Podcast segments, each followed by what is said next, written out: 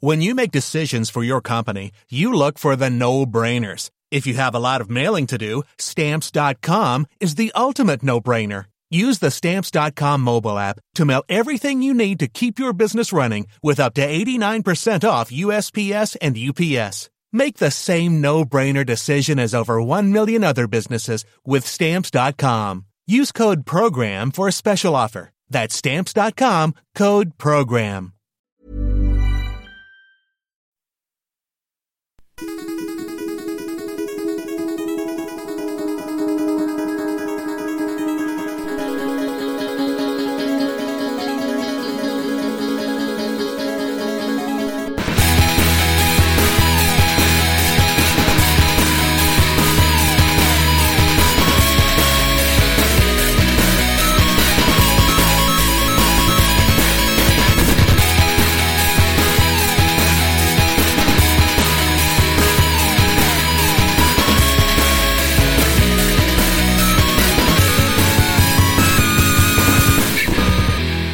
Everybody. Welcome back to Ready Player 2. It has been nearly a day since we have recorded, and it will be nearly a month and a half before that one comes out. So we thought we would, we would jump in with a brand new episode. This is possibly going to be one of those non-canonish things, possibly even going to be one that goes missing entirely, which is pretty par for the course for us. What we're going to do today is we're going to talk about VR. So I'm going to jump in really quickly.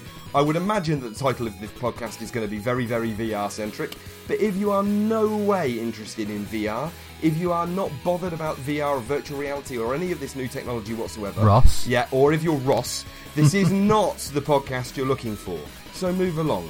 That disclaimer aside, we have with us today Mr. Lee. My name is now virtual and my face is now living inside a mask. Hodgson. I took the blue pill. You did definitely take the blue pill.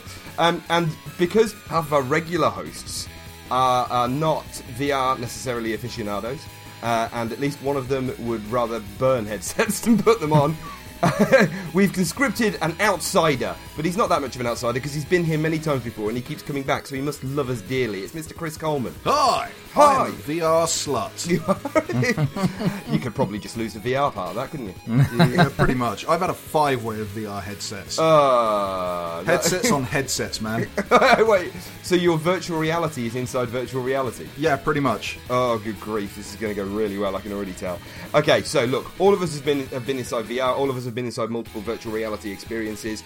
What we're going to do is we're going to start off by talking about some of the technology. We're going to start by kind of going over the things that have come out recently and the VR experiences that are available at the moment. We're not going to jump into it too much because I think we've spoken on other podcasts quite exhaustively about the whole Oculus versus HTC Vive thing, and we're going to try and avoid any fanboyism, although I'm sure it's going to leak out a little bit. So, What, out of me or? out of somebody. There's going to be leakage. I'm absolutely positive. I'm impartial. You are you? Are you really? I'm, I'm pretty impartial. I mean, I've made my decision on the headsets, but, you know, I've tried them all and I'm happy with everything. Oh. Except for the one I tried in, like, 97. Like, that's not the virtual boy, was it? No, no. It was uh, one you stood inside of a big ring and you had a massive headset on and you paid two quid to play it. oh my word! Right then, first of all, the obvious big things at the moment. So the HTC Vive was released what three weeks, four weeks ago now. Four weeks ago. Four weeks ago. A bit more than that, actually. Came out to incredible fanfare. It was about a week before Rezzed, I remember that. Yep. Um, and at roughly the same time, the uh, the Oculus Rift was released to minimal fanfare. I, w- I wouldn't say minimal fanfare, but both were released to really angry consumers that had pre-ordered and were still waiting Yep. like two weeks, three. I think Oculus Rift uh, uh, owners are still waiting for their, their Rifts to turn up. I think Oculus Rift, Rift owners are still waiting for a good experience. But um, sorry. oh, oh, you sassy bitch! What's really burning the Oculus Rift uh, orderers now is there are still people that ordered within the first day or two that Yeah. are waiting, and you can now go and buy in America. You can buy one from retail. Best Buy. Wow. Yeah. God, that's going to be annoying for him. Oh, they're mm-hmm. really, re- and as a sorry, Oculus said, "Don't worry, we're going to refund all of your delivery costs, so you won't have to pay for delivery." And now they've said that they're going to ship all of these deliveries by ground freight. So in America, that's a big deal. They're really, there's a lot of anger. Just skipping the cost of deliveries isn't going to be a great deal when you could just cancel your pre-order and go to the shop and buy one. Yeah, Yeah. yeah. It's- Save you money. wouldn't have to pay for the delivery there. Yeah. Oh dear me. Well, look, look, the other VR type things are PlayStation VR. Now, is PlayStation VR out yet? No, not till October. Not till October. Yeah. Wow. Now, I haven't been inside PlayStation VR, but I know Lee has, and you have as well, haven't you, Chris? Yep, uh, I've been I've used one twice now, and I've made my pre-order. You've made your pre-order. Uh huh. Oh, now uh, with that pre-order, are you going to be um, also ordering a PlayStation Neo? Uh, I, I might do down the line because uh, me and my girlfriend have been talking about getting a second PlayStation 4 because we like to play. You know, there's a couple of games like we we've been wanting to play Destiny together, but Destiny is one of those games that you need two consoles to play on. So there's games like that. We, we, have been thinking about getting a second console and just doing a bit of side by side stuff, and then you can do like couple streaming and keep Oh, stuff like that off the console. streaming. Oh. Oh, it's therapy but cheaper. Um, but yeah, so we were going to make the purchase, and then the new, well, the the first rumor leaks came out about the Neo, uh, the PS4K, whatever you want to call it. Yeah. And thought, well, if we're buying a second console, we might as well just wait for this version. So we probably, you know, probably will wait it out. But the only difference it's going to make for the PSVR is that that little box that the the little processor box that looks like a, a small uh, PlayStation 4 is going to be null and void because you get to just plug it straight into the console. Oh, hang on. They've uh, tried to dispel some rumours about that box. Oh, really? Yeah, um, it, it was rumoured that it was an add-on hardware box that would add some post-processing to the image, Okay. but I don't think it does. I think it's just um, a breakout box, basically. like a connectivity Oh, okay. box. yeah, I think you need to look into that. I I will look into it, but yeah, um, I'm yeah again I'm not too bothered. Um, it, it the hardware will work with a PS4, so Yeah, yeah. Well, those those people that are listening at the moment that, I, that either don't care or haven't really been paying attention, like me, and who only came across this whole PlayStation Neo thing very recently. So Sony have announced that um, they are bringing out the next generation of the PlayStation 4, and rather than just They- making they it haven't smaller- announced it. Well, it's going to happen. Um, rather than rather than just making it smaller, as they have done with previous editions of the uh, of the Super Slim and the Super Super Slim and the Extra Slim Mm-hmm. and, and the now on Weight Watchers, it's going to be a upgraded Betterer. model, a betterer model of the PlayStation 4. Now, they, there hasn't really been any kind of "this is for VR" announcement or, or anything like that. It's kind of more Along with geared no other towards- na- announcements. yeah, along with the other announcements that there haven't been, there also haven't been any about VR. Um, it's ostensibly supposed to be about 4K, 4K TVs, which kind yeah, of makes but sense. only I mean the, looking at this because I've gone for a very large technical spec sheet and scrubbed it with friends and. Basically, there's the, the 4K element is going to be for video playback. There's not really much you can do. There's not going to be upscaling of games for 4K or anything like No. that. That's not going to happen. But there is going to be a Neo mode, isn't there? In which presumably the game puts on sunglasses and flies around. Yeah, pretty much that. Yeah, yeah. It also takes the the blue pill. Yeah, that sounds fantastic. I'm up for it. But yeah, with, with the fear of going off topic slightly, but the if this is the technical replacement for the PS4. If this is to be the real, it looks like it's going to be the real deal. But from what I've read into it so far, it looks like this is going to be the replacement for the PS4. So it takes the original PS4 RRP, and then the PS4 goes down in price, much like when the 360. Uh, do you remember when they had the 360 out, and then they brought out the 360 Elite, Yes, which yeah. had the HDMI port, Yep. and then a little bit later down the line, they went, oh, okay, all of our models have HDMI ports now. Yep. That sort of thing. So it, it it's been done before. Do you think they'll phase out the level. vanilla PS4 then? Oh yeah, totally. Yeah, they will eventually. If, if you're replacing what is your your base unit, and this becomes the base unit, then yeah, you this will be the thing of CEX clutter or eBay clutter. We're gonna we're gonna delve too much into PlayStation 4 Yeah, here. sorry, we're, we're, sorry. we're shooting. was- No, I no, no. It's, say that I it's- it- no, it's absolutely fine. It's it's a I valid fully thing. intend to get one as well. Yeah, I, I think PSVR. it's one of those things that I think it is very much geared towards VR, and I think they're they're do, they're making a wise move because I don't think the whole Oculus Microsoft partnership is really going to pan out all that well because I just don't see that the, the Xbox One has got the power that the Oculus is going to need to do hmm. what to do what VR wants. But there's on that level, there's also rumors of the Xbox One upgrading as well, and Yeah. I, I, don't think it's because the the console life cycle, what we used to. What you know, what we used to it being is what six, eight, ten, twelve. It depends on the console itself, but Yeah.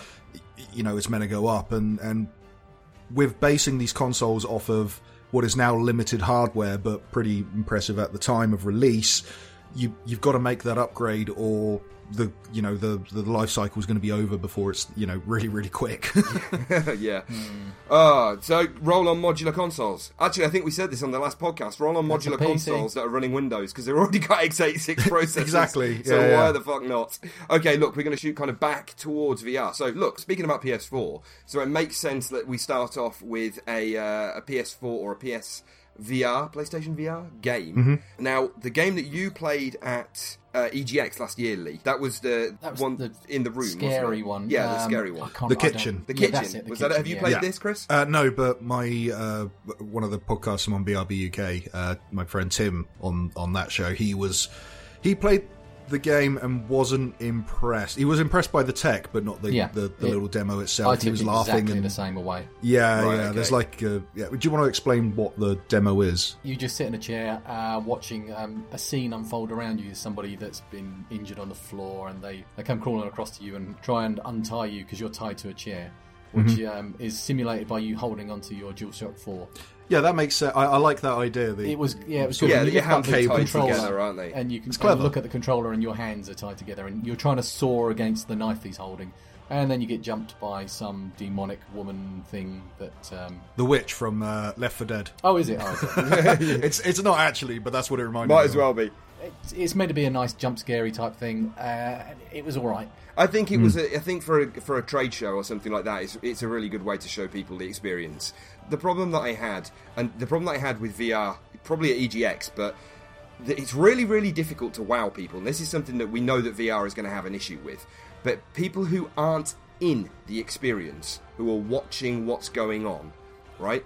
Sometimes, if you're stood there and you've got a, uh, you know, you, you're you're fully kitted out in the Vive, and people can see you running around shooting stuff on a big screen, they might think, okay, that's pretty cool.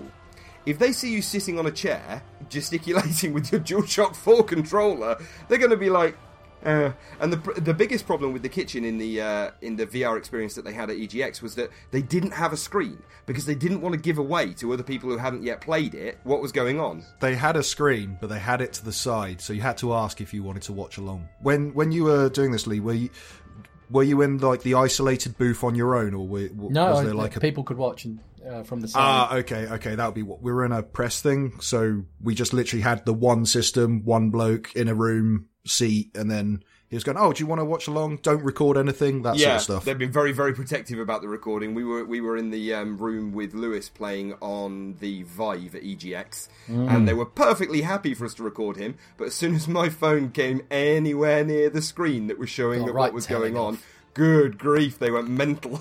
yeah, yeah. Yeah, very, very careful. So, look, PlayStation VR, from that kitchen game, I, I was looking at it thinking, yeah, that's a nice little experience, and I'm sure it's going to po- possibly give people a little taste of what it's all about. But there's got to be more to it. Chris, what other games have you played on the PlayStation VR? Um, well, at the same show, I was playing. Uh, I, I can't even remember the name of it. I do apologize. I think it's called Battle Tanks or something. But it's meant to be. Uh, no, not rigs. I'll, I'll Oh. get to that later, though. Battle Zone. Battle Zone. thank you. Um, which I believe was that an Atari game Yes. initially. Uh, The yeah, old wireframe thing that they've. yeah, that's right. Um, so it's an old Rebooted. Atari game where you have two tanks and you go out and you shoot each other. Um, but this one is made for VR, but they've kept the initial style, so everything's wireframe and neon, and like you're in a computer simulation, and looks really cool. And you're using the DualShock controller to do your normal controls, forward, backwards, move the camera, that kind of stuff. then you're using your head to aim um, which if VR's taught me anything, I love head tracking aiming now. It seems if if you've got the right game, it seems more precise than using a mouse and keyboard in first person shooters. Um, but yeah, you're just going around shooting things out the sky and then tanks on the floor, and and it was really cool. And that was the that was the one thing. Well, that was the first thing I played in PlayStation VR, and I had more enjoyment playing that than any of the numerous Oculus Rift games and demos that I've been playing at events. Um, and any of the mobile experiences and stuff. So, I, I and immediately I was like, well. I'm, I'm playing this on a dev kit that's the size of uh, a vending machine.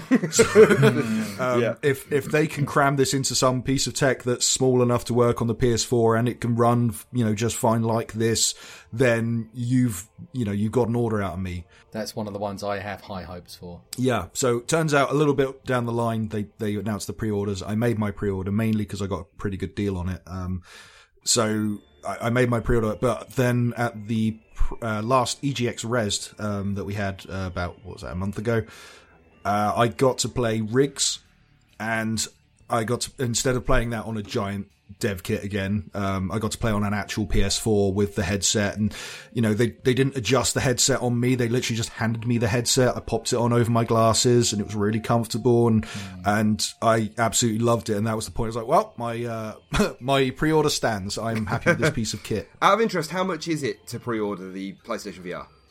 Uh, RRP, you're looking at three hundred and forty nine ninety nine, which is the RRP of a PlayStation Four initially, originally. Yeah, um, still an awful lot cheaper than the Vive or the Oculus. Exactly. Like my friend's recently bought uh, a HTC Vive, and he's had to. We we spoke about this on BRB UK when you guessed it on Rich.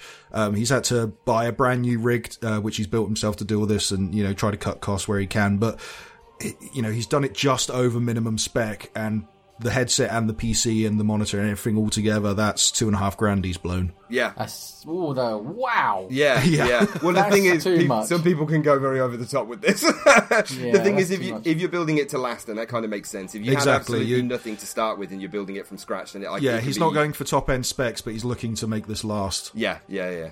Would say has he gone GTX 980 Ti or something like that? Oh man, it's a PCs, put stuff in it. Chris doesn't know. Throws this money at it. This is why he's bought PlayStation what VR. colour is it? He has absolutely no idea. So, I work. I, am a web developer. I don't. I don't deal with hardware.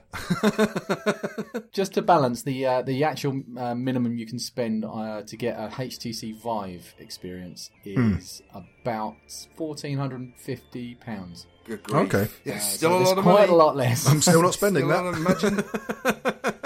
Okay, you want to put that against the lowest, which is the uh, the, the, cheapest, which is the PS4. So 350 quid for um, hopefully a Neo when it comes out. Mm. P- um, the PSVR 350 quid, but you still need the camera and the controllers do you need to buy the camera separately then? And more expensive games as well. You, have always been able to buy the camera separately, but they do a pack which I think is 400. Yeah, correct. Is it 400? Just 400? 400? Yeah. Okay, and that comes with the PSVR, the camera, the Move controllers, and um, is it called PlayStation VR World, which has all the mini games that were available at um, EGX? Right. Okay. Something play. It's a play on play. So, uh, yeah, something like that. This is something I was going to ask. So all the games that I've seen or people have spoken about so far in PlayStation VR are using the DualShock controller. Have you guys mm-hmm. played anything that uses the motion controllers? You know, the PlayStation Move thing. No. uh, no, but I've seen I've seen it been done. It's a bit of a bonkers thing because it's almost like they had that pre-made, ready for VR, and then yeah. it's come out and and it, I don't see anybody doing anything with it. I think it's more a case of they they developed this thing like at the time when the Wii was one of the greatest selling consoles of all time, and everyone's mad for motion controls, and Xbox and well. Xbox and PlayStation looked at that and went, ah, we need motion controls of some kind. And Xbox went off and did the Kinect, and PlayStation went off and did the Move and they poured all this money into it, and it didn't quite work out the way they wanted it. So they they developed it more for uh, the Wonder Book, and they tried all this kind of different things, and then they went, uh, okay, we'll integrate it with the controller, and then a little bit later they went, well, we need motion controllers for this VR. Head. Oh my god, we've already made them, and they're really they're because I don't know if you guys have used the Move before, but they're no. actually pretty decent they, as motion really? controllers. You yeah. look like an utter prat playing with them. Oh, you do because they, they look like glowing neon bell Yeah, yeah. You, but, look, you look, you know, look like you're at a rave. But you can pick those up at CEX for like three, six, nine pounds, depending on yeah. what ones you go to. I'm in London, so they're probably about four hundred quid. Um, but you, you, can pick up PSVR, uh, PSVR, PS Move controllers pretty cheap, which is advised you do before the VR comes out and everyone starts uxing up the price. I think they're already started going up. This is such a mental thing, and this is something that I, now, if there are videos out there that I haven't seen, then I apologise for what I'm about to say. But the the Kinect, okay, I don't. Mm-hmm. I, I have been a fairly vocal. Here he goes. Um, I have been a fairly vocal hater of the Kinect for a very long time. Now, right. Now that VR has come out, right, it's almost like Kinect is perfect because you you sit on your sofa, you put the the Oculus on, for example, that currently doesn't have any motion controllers or anything.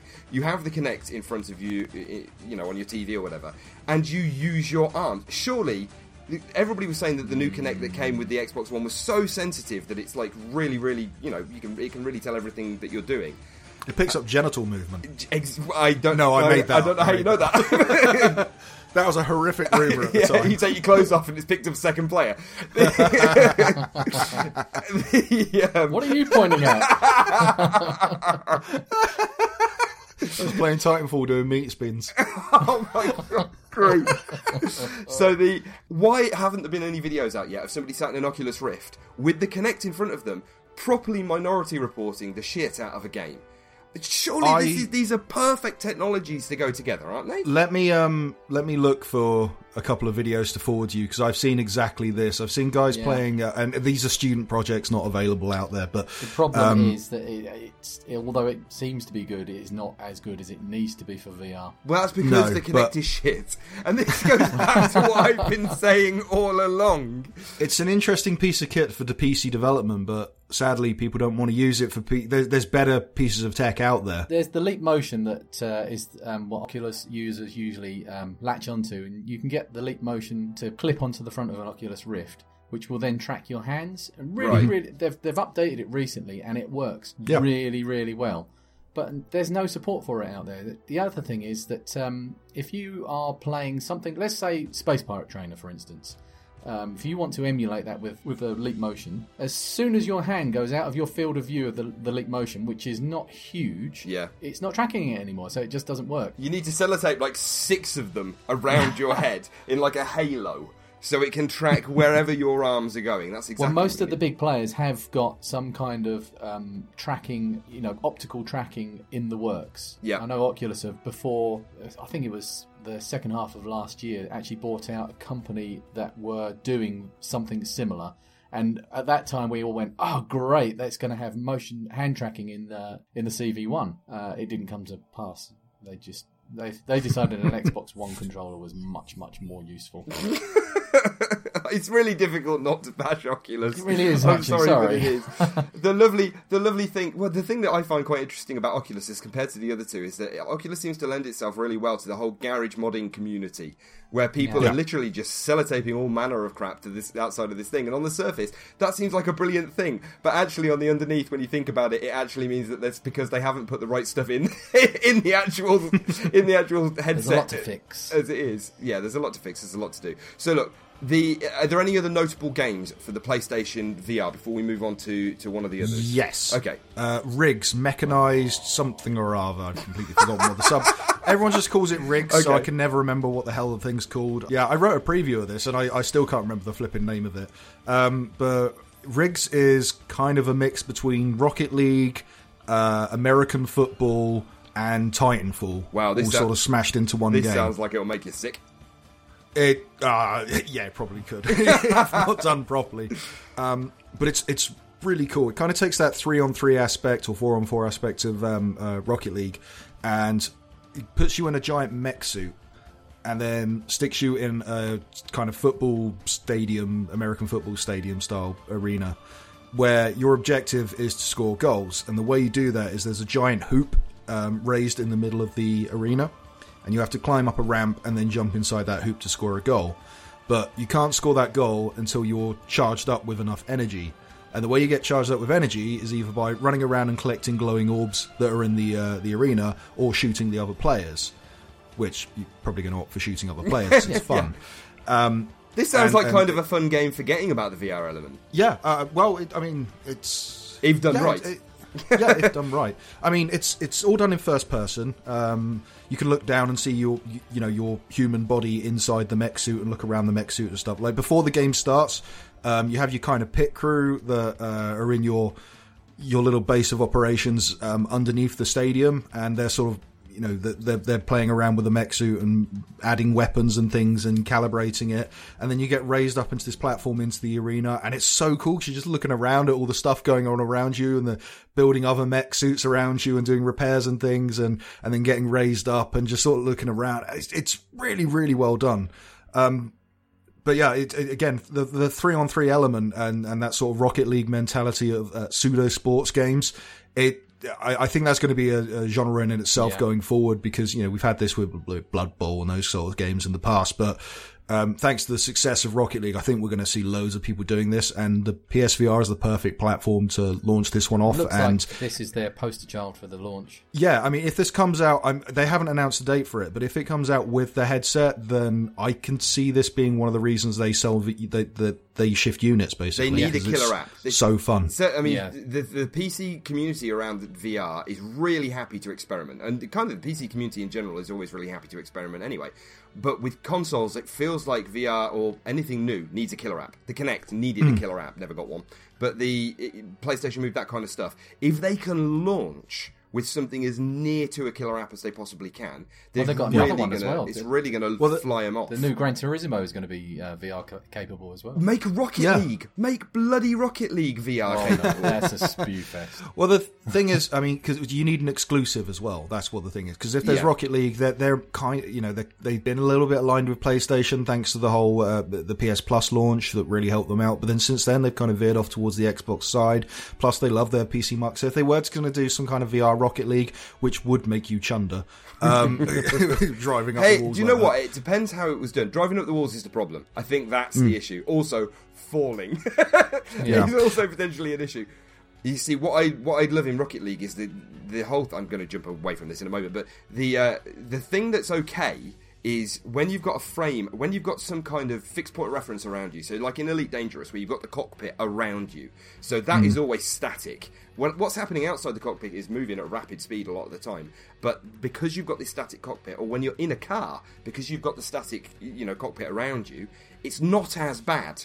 So to a to a certain extent, that's yeah, true. But I, I can fully imagine that in Rocket League, the sensation of You have to imagine if you are actually playing Rocket League for real. Yeah. Would that make you sick? And Yes, yeah, an, an awful lot. yeah, look, Yeah, sp- speaking as a guy who is the like the most easiest travel sick person you've ever met, I, I that doesn't appeal to me that at all. doesn't sound like a very good idea. Okay, um, i- are there, is there any more um, PlayStation VR games? Well, I, just sort of on that point, um, I, I'll quickly go over the games, but um, uh, just on that point, when you're talking about the killer app for the PlayStation VR, I think it's more so. I mean, because if the PSVR launched and, and just had the, the Playroom game with all the little games in there, I think that like would be its Wii Sports. Yeah. Yeah. um, Yeah. If you would, and that would attract people to buy the, the headset. But the problem is, is PlayStation. They have a. I don't know if you've noticed this. They've got a tendency to release uh, uh, peripherals and add-ons and stuff, and not back them up. Yeah. Like the like the Move, like the PSVR, like the PlayStation Portable, like the Yeah. you know the EyeToy was probably the the closest they've ever got, but that you know that's about it. Um, so they they need something more than just the the launch pack to to, to carry this on because that's what people are wary of of buying the PSVR is There's so many launch titles. Well, there's so many titles um, announced for the PSVR though. I can't Yeah. see that happening. well, like, you um, don't know. I'm It depends whether they're any good. There's going to be a PSVR add-on to Battlefront, uh, Star Wars Battlefront, Yeah. which um, is going to be PlayStation exclusive. So they've got that going for them, which is pretty cool. Um, there's Drive Club VR, which is strange because the studio that made Drive Club they, they've been disbanded Yeah, and they picked up by uh, died. uh, Codemasters. So it, it's weird that they're still carrying that on, but Drive Club's actually a pretty decent game now. It's all fixed, so uh, you know that could work. Oh, they'll break it again. Oh, Wow. they'll break it again, yeah. so, are there, are there any? Let's. Can we bang out a couple more PlayStation VR games that either you've played or seen or are excited about, or is that pretty much it? Well, I mean, because the most of the stuff I, I've seen will be included in the, the, the kind of playroom um, yeah, yeah, uh, yeah. game. Which so, is a great. you know, it's a good experience. yeah. It There's the a bit heist, which is pretty cool. You're sitting Oh, the heist does having look a- good. Yeah. Yeah. Yeah, yeah, having the shootout in the car. That's the one I've seen the, the, the move controllers being used. Job Simulator, which is coming to all, you know, it's it's on every platform already, so makes sense to bring it to PSVR as well. Looks pretty cool. Um, I've uh, you know I've been playing around that in the the the Vive, so having that home on the VR is going to be great. Um, you know, the, I, there's a Tekken game that's coming to PSVR. I don't know if What? anyone's noticed. Yeah, that's- there's or, It's a or good is job. it? The move controllers are cheap. I think it's PSVR supported. It's not a PSVR game. Right. You'll probably be able to watch matches in it or something. Yeah, I think it's going to be a perspective camera thing going Yeah. on. So essentially, it's a big screen in, hovering in front of you, and you. yeah, can, you can maybe. But they, kind of- they're doing. They're, they're also make, uh, doing the whole cinema scope kind of thing, where you're sat in a, you know, in a giant cinema with a huge, huge screen playing Yeah, games if yeah. you want. That that kind of stuff excites me as well. Yeah, I see. I'm quite. I'm slightly more excited about that than I am about a lot of the other stuff. Lee's played. You've played with that in the in the Vive as well, haven't you? But the, Yeah. the right. So one thing we're going to move on to the Vive in a moment, but um, Now, I'd like to point out that we would possibly talk about Oculus at this point. Does anybody have anything meaningful to say about Oculus or Oculus games? Uh, I mean, I I haven't. Well, I mean, actually- I, Yes. Wow. I've, uh, well, I've played Lucky's Tale. Oh, okay, yeah, but did you I've play that in an Oculus? Kind of not. Moving along. So, just just one thing, right? So we we have got big players here. We've got PlayStation who are getting involved. Um, we've got, now got Acer who are bringing out a, a virtual reality headset, albeit not. Uh, Star VR. yeah, not not aimed at the home community. Um, th- we've got uh, great. HD Look, looking forward to when that overheats and starts burning people's eyes Oh, out. that is, Yeah. and their backs with the backpack. We've got the the HTC Vive, the Oculus Rift with Facebook attached to them, um, and Microsoft attached to them. So the big question is, where's Microsoft suffering? I think the bigger question is where's Oculus Facebook application? Well, this is this is a I want VR Very Facebook. There's some really weird questions going on about the, about all of the associations that Oculus have managed to make themselves, because there's some huge leveraging that they could ha- they they could corner the market on virtual reality as a uh, not as a gaming thing, but virtual reality pla- as a social platform. Yeah, Yeah, which and they're which- perfectly placed with both Microsoft and um, Facebook backing them up. That Hmm. that seems like exactly where. Do you know what their um, their social plat or their social app is on the Oculus Rift? No on idea. Do you know what it is? Minecraft. Excellent. Woohoo! And how well does that work? Not very well. this is the weird thing. They they seem to have all these all these wonderful opportunities laid out in front of them, and they're not doing anything with them, or it doesn't. It certainly doesn't seem like they're doing anything. I, with them. I, th- you know, to quote Bane from The Dark Knight Rises, I think that comes later. Um, right. yeah, but they've gone so quiet. This, this is their launch, and they've they've just gone completely silent after the you know a month after their launch, Mm. and nothing's happening. It's I'm I'm baffled. I think the issue is they've they've got their launch, but they've had to launch alongside the Vive, and then they, you know there- there's other things on the market as well, and they've All the more reason to make more noise. yeah, but they've launched at such a large price, which wasn't expected by them and their backers.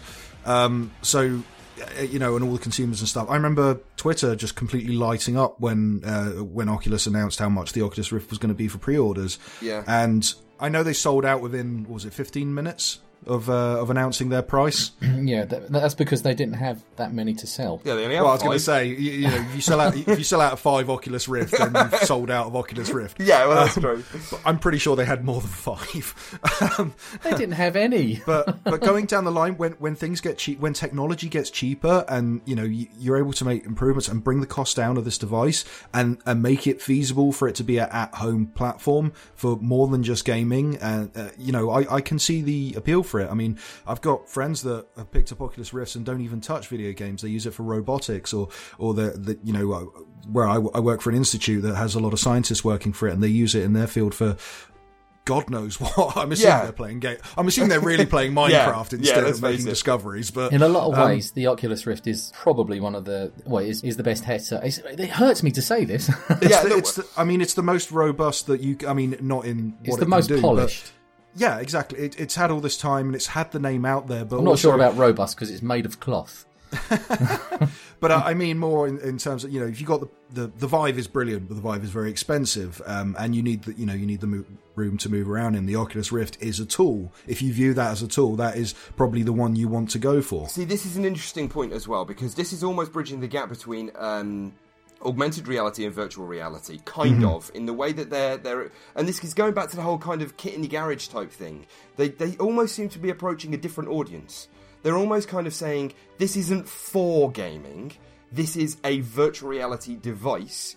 Yeah, you can use it for gaming, but there's a reason we mm. haven't shot for the room experience because we're not necessarily, and that might be where they're going. They might not, they might intentionally not be shooting for the for the in-room experience because they're shooting at all of these. They other- didn't other shoot for the room experience because they got caught with their pants down when HTC announced the Vive. Yeah, and in terms of the cost, I've got to say, it, when both of them announced their costs, my, I mean, I was already fucking shitting myself about what I was going to have to do with my PC to make it work in any way, shape, or form. But Basically the- throw it Yeah, I mean, I'm having issues. I'm having issues Palm with it the stumps yeah. and start again. This is exactly what's going to have to happen. But I, I was already absolutely cringing myself about what I was going to have to do for my PC. And then when they announced the prices, I was there going, "You're clearly having a jam flavoured giraffe there because this is never going to happen." and, and I was looking at the Vive, thinking, "What have you done? You could have had a head start. You could have jumped, but you've you were out at this- supposed to be Yeah. the chosen one. You've come out at this price. I tell you what, now using the controllers, Those controllers are fucking. The controllers outshine the headset, in my They are brilliant. They're absolutely incredible. And this is something that somebody who's not been in it, so many people who have not experienced this, they see the headset. It's all about the headset. But the experience with the Vive would not exist if it wasn't for the controllers. The controllers make the experience. That and hmm. the, the lighthouses and the whole way that it tracks everything. That's and all the because rest of it. Valve got it right at the start. And they said, "But what is virtual reality?" They ask themselves, "What's virtual reality?" And it's not sitting at a desk with a controller in your hand with a headset on. See, it's we're not. start- that's we're virtual starting reality. to sound bitter now, but we have said this before. I mean, I, I agree. I agree in terms of gaming to an extent, but I also, I also really see that there, there are going to be a lot of times if I invest in a virtual reality headset for seven hundred quid or whatever it is, yeah, I'm going to want to get use out of it, and an awful lot of the time, I'm not necessarily going to want to be flailing around in the middle of the room. There will be time for that, and there will be a place for that. You can do that on a Vive. I'm still I'm still going to want to have the personal sit down experience with ridiculous immersion. yeah, but would you buy one that ha- was hamstrung though? Would you buy No, it? I, as- and I don't think I go. would. I think what I would want is the flexibility. And the, that's, the, that's what the Vive for. can do everything the Oculus Rift can do and more. Yes. Well, but the thing is, in a in a little while's time, when when Oculus comes out with their motion controllers, and when PlayStation VR comes out and potentially have upgraded their motion controllers or come up with even better games that are using you know, utilizing their existing motion controllers better, then you're kind of almost at a level pegging, apart from the No. movement in the room thing. Yeah. that's going on. That's the thing that makes the difference. Is the room scale uh, virtual reality is the thing that really creates this whole new genre of game. Yeah. It- See, I've, got, really I've got to be really careful in this in this podcast because I've got to play devil's avocado most of the time Hmm. because you you will very have I, I I don't disagree with you on any particular point. The difficulty that I've got is there is a place for the seated experience, and there, There is. Oh. are people that want the seated experience. My argument is, um, they, I, I'm not saying that uh, the seated experience is a bad thing. I do it, um, but I'm saying, why would you buy a headset that only does that and just cut yourself off from the rest of it? Yes, and the other thing to watch out for is Oculus have brought out their headsets already. They are yet to bring out their motion controllers, and it wouldn't surprise me if when they come up with their whatever their in-room experience is, you're going to have to come out with some other kind of tracking as well. Now, when you put all of those together to bring it up to the level of the HTC Vive at the moment, to give it that flexibility to do everything that the Vive can already do, how much is it going to cost when you put it all together? Uh, the uh, the controllers um, uh, don't have uh, a price, but they they come with an extra camera, and they've already spouted on how much the um, value that is in the camera that comes with the kit. So you need two cameras to use the touch controllers for the Oculus Rift, um, and they're going to go uh, to your left and right, either side of your monitor. So that um, neither of your hands can occlude the other. Um, so one camera can always see both But it but it's still geared towards sitting down, isn't it? Yeah, because if you turn around, neither camera can see them. Good grief. But they've said, right, to be fair and to be open about this, the, they've said that you can do a room scale experience by putting uh, a camera on either side of the room in the same way as you have with the lighthouses and the HTC Vive, and that does work. But um, the difficulty comes there's it's a bit mixed at the moment. There's um, there's some mixed messages coming out because some people are saying that uh, yeah, it works fine. But there's some people that are saying, well, no, it doesn't actually. I've tried it and I get more than three yards, meters away from my camera and the tracking goes mega wobbly. Hmm. And that's just not good enough. But they've got they've got time to get it right. Yeah, there, there is time to get it right. And it does, it looks like the controllers could be better. The thing to watch out for with Oculus, and I'm going to we're going to move away from this in just a moment, but the thing to watch out for with Oculus is they have spent an awful long time getting this right, and they have been through multiple iterations of this. Brought out the DK1, the DK2, and they have spent an awful long time making sure that whatever they bring out is the right thing to bring out. And people have said that the headset, the Oculus headset, is incredibly comfortable, more comfortable than the Vive. Just to clear that up, the, the, uh, the headset is fantastic. It's the most uh, comfortable thing you could put on your head if you have a normal shaped and sized head. Right. And if you don't wear glasses. Okay, I find the HTC Vive very heavy. Mm-hmm. Um, I find the Oculus Rift um, it hurts when I wear it. Really? Yeah. Like it, I've I've, You I've have got a a, double larger head. crown. Yeah, I've got quite. I, I, I'm I'm a monster. Um, I've got a double crown, so the back of my head sticks out. He's a And, you know, beast. If I if I shave my head, I'd look like one of those xenomorph aliens. Um, Wow. PlayStation VR is the most comfortable thing that I've worn, and again, when I when I talk about earlier when. Uh, you know, the first time I played it, the guy had to put it on my head. The second time, he literally handed it to me, and I just slipped it on, and it was fine. It's like putting on a nice hat. Exactly, and I was wearing my glasses, and it was all absolutely fine. When when I tried with the Oculus, um, I, I couldn't leave my glasses on. I had to take them off. And uh, when I tried with the Vive, I'm sure I could have put kept them on if I played around with it enough. Um, but I, ju- I don't know. I just find it's quite it's quite heavy and fiddly. Right, the Oculus uh, glasses thing. This was another pre-release thing promise that they um, they failed on. They they said it was going to come with a, a second faced gasket uh, or facial interface. Does the Rift have a thing on the side of it that you can adjust the whole spacing between your eyes thing? Yes. Well, un- underneath it's a little slider, the IPD adjustment. Yeah, okay. In case your eyes are on the side of your head like a hammerhead yeah, in, shark. in case you're like a fish or something. It's a trap. Right. This is a this is a reasonably this is a reasonably comfortable comfortable place to take an ever so brief break. Um, because I think we bashed an Oculus far far long. Well, enough can I just say I'm not. I, I sound like an Oculus basher, but I, I do love Oculus, and we wouldn't be where we are now without them. Yeah. Uh, I just think they've made some really bad mistakes, but the headset is fantastic. I show no ill will to the Oculus, um, except for the first time I ever used one, uh, and the guy went, "If you have any trouble, or you," because I warned him, I went, "I, I get travel sick," so, uh, and this was with the DK one as well. Oh. Uh, I, went, I, I do get travel sick, and he went, "Oh, okay, well, this this game's pretty light. Um, it was a like a wingsuit flying thing. Oh my pretty, god. It was pretty ba- no, it was pretty basic. You use the thumbstick to move around. That was it, and you can use your head to move around. It's all done in third person. What colour like, did you oh, spew? fine. Uh, and he went, um, if you put your, and that was the thing as well. This is at an EGX, and this was the first thing I played. We which was ran in and queued up for this because I really wanted to play Oculus. Is like if you if you have any problems, just put your hands up. I think I got two minutes in and put my hand up, and he went, "Are you okay, buddy?" And I went, "I'm gonna be sick. I'm gonna be sick." Yeah. Well, see, I did the same thing in a DK1 on a, on an FPS, and Yeah. I did. Bless me, I didn't know any better, and off I wobbled for about an hour after that. I couldn't. I could. I, I don't get travel sick at all. Simulator sickness You've got to be really careful with these uh, headset demos in public spaces because lots of people and uh, nerds Yeah. especially, it's, there's there's hygiene issues. So the first time we were using the Rift, um, they, I, I'm assuming they were using some kind of wiping alcohol on there because when they put it on, the sponge sort of area was squishy and, and moist. I had that as well. It, you're right. You're absolutely right. Without Oculus, we wouldn't be where we are right now. And it's not that I'm angry at them in any way, shape, or form. Because what is there I to be kind of am angry about? Well, uh, I'm not. What is there to be angry about for me? This is the whole thing. What I am is disappointed. I'm kind of disappointed for them as much as anything else because they had such a head start and they had such hype and they had all of this stuff going on. And I kind of wish for them, for their sake, that they had made smarter decisions. Well, we have an easier scapegoat than that. We can just say uh, blame Facebook because they bought them, so that pretty must sure be that their it, fault. I'm pretty sure this Palmer Luckey's fault. I'm pretty sure it's almost entirely his fault. Look, we are going to take a very quick break. We're going to come back and we're going to talk about the, the one that I think we've all been in the most, which is the HTC Vive. So I've skirted around the houses a little bit uh, because I didn't want to make this a really Vive heavy podcast.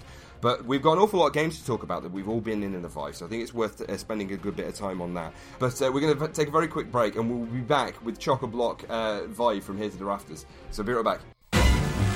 It came from the third dimension with its own brain, its own voice, its own legs. There's only one problem. It needs your eyes. Virtual Boy. See it now in 3D. Right, we're back. We're going to speak about HTC Vive. Now, uh, some of these games are out on both the Vive and on the Rift, and possibly going to be coming out on PlayStation VR as well, so we might even be platform agnostic. Ding ding! So, um, thank you. The other week. Next bus. we, the other week, we, uh, myself and my six year old daughter, jumped in our car and we drove two and a half hours to Lee's house Road trip. road trip with a six year old, which wasn't as fun as you might imagine.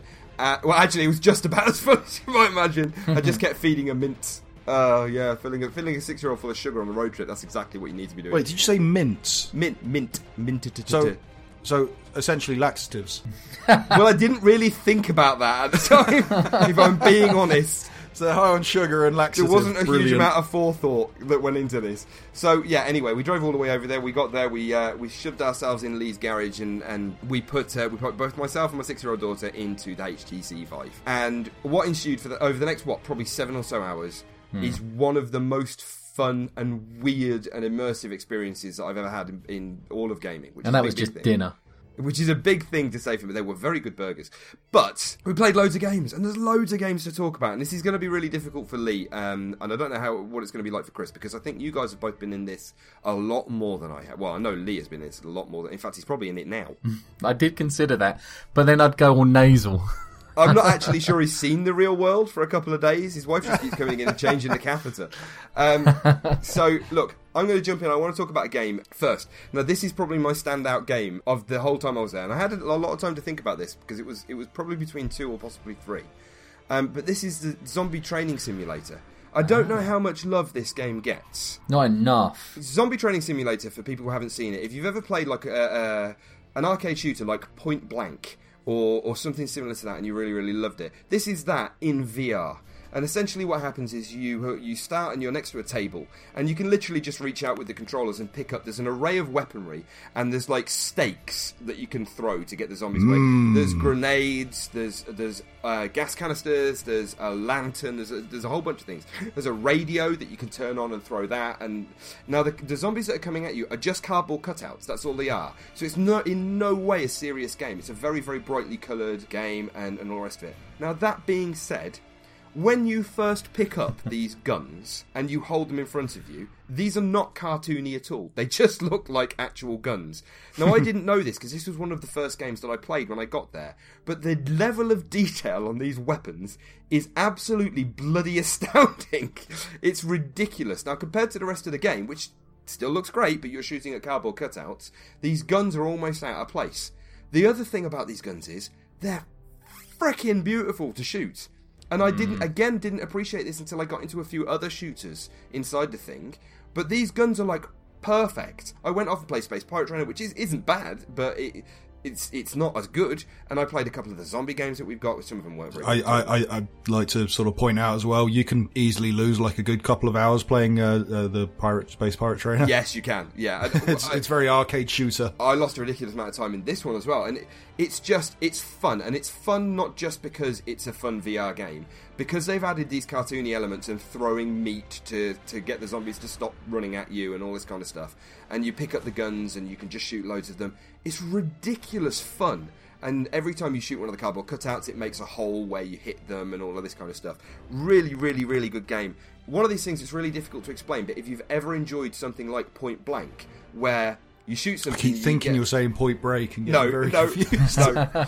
And you Whoa! get when We you hit- when you hit Break. something. Yeah, the old one, not the new one. You get this. Um, There's a new one. You get this ding when you when you hit stuff with the gun. It's almost like that, but it's just brilliant. Absolutely love this game.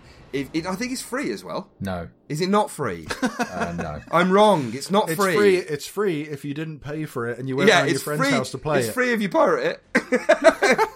Acceleroto, the, the uh, game devs, uh, kindly gave it to us as a review copy. oh, we got it free. Free in that way, but um, yeah, really, really nice people, uh, really approachable. Um, £14.99, and I think it's worth every penny. absolutely worth it. If you're looking for a shooter, uh, now Space Pirate Trainer is incredible. Don't get me wrong.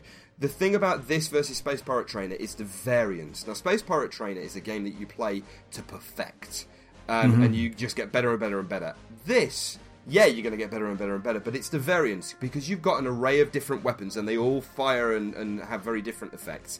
And you've got the meat to throw, the grenades to throw, the lamp, the radio, and all these other things. Every time you, you play it, you can try a different thing. Whereas with Space Pirate Trainer, it's very much the thing that you need to try Learn shooting pattern. them. Yeah, Space Pirate the Trainer pattern. is a proper arcade game. Yeah, this, it is, is. this has more depth to it. It's- It's, it's great. You, you, Yeah, it's you would believe that- it was a Housemarque game if you yeah if you hadn't looked at the developer beforehand. But yeah, it's it's so addictive and twitchy, and I love it. It's what's this Space Pirate Trainer? Yeah, See, right. I like Space Pirate so we'll jump into that. We'll jump into that. But right, that woman's is, is Zombie Training Simulator. I can't recommend this enough. I the, the charm of this game got to me. Charm. The charm. Imagine of this game um, got any cel shaded game that you've ever seen that has that charm with zombies that make a horrible, grindy, horrible zombie guttural noise as they come towards you. And re- it really does. Every time I've put people in um, Zombie Training Simulator and they've immediately heard that noise, they freak out. Yeah, It's- Even, it's, it, it's just fucking cardboard cutouts. I've And seen a 20 stone man lose his shit on this game. the only thing I would say is it would be nice. Well, now, right? Maybe I just didn't do it, but it would be nice to be able to dual wield guns in that. game. Yeah, I think they've kind of. Yeah, that, that, that might be something like they Space in the Pirate. Trainer. Yeah. now in Space Pirate Trainer, you can do that, and in the other What's one, Chris's favourite game? It's not my favourite game, but I freaking love it. We're going to smoothly move into another shooting game then. Um, Space Pirate Trainer. so we're gonna, only going to talk talk about this very quickly. Space Pirate Trainer is uh, another shooting game. Uh, Lee, do you want to explain this one? Okay, Space Pirate Trainer, you are standing on a platform in space above a planet, and it's an arcade game. It's at its heart, it's a pure old school arcade game where you have um, waves of enemies coming at you. You have to learn the patterns, you have to learn how to move, and you have to, above all, you have to learn how to shoot. Uh, and I don't mean learn how to uh, hit the aliens with your mouse or keyboard, your joystick and aiming pointer. You have to learn how to shoot properly. Um, that's the only way to get good at this game, and I I've spent hours and hours and hours in this game. Chris sounds like he's pretty pretty enamored with it as well. I cannot. Yeah, I'm, I'm in it right game. now. yeah, you're actually playing it at the moment. One of the things that I really love about it is it uh, it has its own kind of filter on it where uh, you can't play it for too long, uh, and that's because your arm will fall off. Uh, I think you mean you can't play it for too long, but Oh, I, right. I've got I've got a knackered shoulder. Well, I've got two knackered shoulders from playing Wii boxing that can prove you otherwise. I will stick this game out as long as I damn well want to. Yeah, but you can't play Hover Junkers for more than about five minutes without crippling Next, yourself. my knee gives way. You'll need oxygen after that. Yeah. so, it's like Space Pirate Trainer. I don't want to talk about it too much because I think we've spoken about it on most of the podcasts that we've been on at some point in time. But it can get very frantic. But the great, the key thing about Space Pirate Trainer is so you've got guns, and you can have a gun in either hand, um, and the gun has got three or four firing modes. Five Five firing modes. I don't. Five. I only- single shot, burst, full auto, uh, railgun, and beam. That's Right. it. Yes, that's it. Nobody uses the beam because it's rubbish. The, And ev- you've also got shields. Everybody says that the railgun is, is supposedly amazing. Couldn't make it fucking work. Uh, Ah, fair, for advanced I couldn't players. make most of it work. Alternatively, what you can do with either one of your hands is reach behind. So these these guns, you can uh, the guns don't have to be on the same mode. You can have them both on different modes. So you can have one gun firing a railgun, one gun on rapid fire or whatever you want. Um, in fact, with the beam weapon, you can do this whole Ghostbusters thing where you cross the beams and make like Cross a, the streams. Yeah, cross the streams and, and make a super not very good beam. but what you can also do is if you reach behind your back as though you're pulling like another weapon out from your backpack or something, the gun turns into a shield, which is a semi-transparent shield, which Mm-hmm. then can reflect away, like bounce away the projectiles that the enemies are firing at you. And the, There's nothing more satisfying in this game than when you get a whole bunch of um, drones come up in one area in front of you and you hold your shield up. You don't bother with firing at them. You just hold your shield up in front of their incoming fire and reflect it all back. Yeah. It's amazing. It's and you get extra points for that. Makes you feel like Captain America. I would also like to say that there are a couple of moments in that game where I totally flipped my shit because I realised that there was somebody behind me, kind of flailed around a little bit, and then after a couple of moments realised that both of my arms were shields and I didn't know what I was doing. I didn't know you could do dual shields. Oh, That's yeah, you I Yeah, can. yeah. You can go Yeah. turtle mode. You can, de- yeah, you oh. Oh. definitely do. And the thing is, if you pull the trigger when you've got the shield out as well, it fires like a kind of pulse blast that sends. I sends didn't the, know this. Yeah, that sends Yeah, them yeah. skittering around. Have you not done that? It's No. brilliant. At the beginning, when a cluster of them come out, if you click the trigger we're aiming your shield at them, it sends like a pulse at them, and you can see the air shimmer or whatever. It does that whole boom yeah, the noise. thing, and it uh, it sends them like sc- scattering away. So if you've got some to your left, but you want to shoot at the ones at your right, fire a pulse at the ones at your left, and then shoot at the ones at the right. Oh, See, I, blow I, I want. I, I want to dual world shields, and then as they get closer, just twat them with a shield. Oh, there's been loads of times where I've um, I've been fighting, turned around, and there's been one flying in between my shield and my face, and it's trapped there. And it's it's the freakiest thing because you you honestly believe that that's a real thing, and it's there, and you can actually bat it away with your shield. Good grief. I can imagine you It's punching a very expensive headset doing that. Um, I flipped my shit out in this game possibly more times than in any of the other games that I played. It's simply, intense. Simply because it's A, intense, and B, I couldn't really get the control of my arms that I needed. my hand-eye coordination clearly isn't as good as I thought that it was.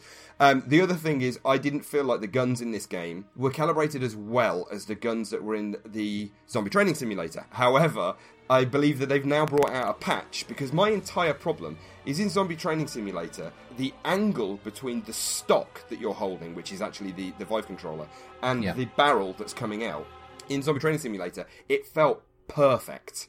And Yeah. I didn't feel like I needed to aim too accurately because it just felt right. In Space Pirate Trainer, it didn't feel right, and that I think that was part of the problem I was having because I was I was aiming very accurately and I was still missing. Part of that is because I'm shite, and part of it was I think because of this. But they've Mostly now it was 'cause they've now acknowledged this, haven't they? And they brought out an update that allows you to adjust the angle between the stock and the and the barrel. Yeah. Um, interestingly, Zombie Training Simulator also brought out an update because um, some people pick up Space Pirate Trainer and go, "This is spot on. This is just like shooting a real gun." Yeah. Um, because it feels the, the angle suits them and the Yeah. way that they're holding the controller. It's what they expect. I felt that it was aiming in a completely different direction than I wanted it to aim. Now they've brought out this patch. It's just it's a beautiful thing. So there you go, Chris. Is that another thing you didn't know? No, I, I did not know. So there you go. If, if you've got any problems like I have, you can adjust it. I want I want VR Avengers. That would Ah, be ah, fun.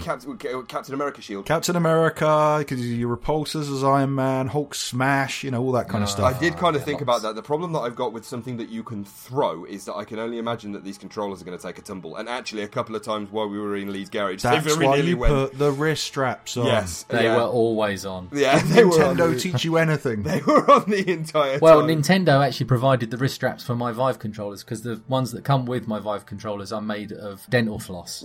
Excellent. yeah, they're, they're really shit. I've got another movie tie-in that we'll come to on a game that you're going to mention later, so I'll just put that there for now. All right, no worries. Just leave it hanging. Uh, I don't want to talk about shooting games anymore, even though there are more shooty bang games, but we're going to drone on about them far too much. So somebody shout out a game that isn't quite so shooty bang. Audioshield. The ding. Now I haven't played this, so you two chat away. Explain what the game is, Chris. You go, Chris. Um, Audiosurf was like a, a kind of a Guitar Hero uh, competitor at the time. So PC didn't really have Guitar Hero or any of those kind of games. So you had uh, an you, you had a little spaceship on a track, and you would move it on the track to make it hit notes at certain times. Um, and, and follow the right track. And the idea was is you could use this with your own music library, and it would generate a track based off of your music. Been done in loads of games like Vib Ribbon, for instance.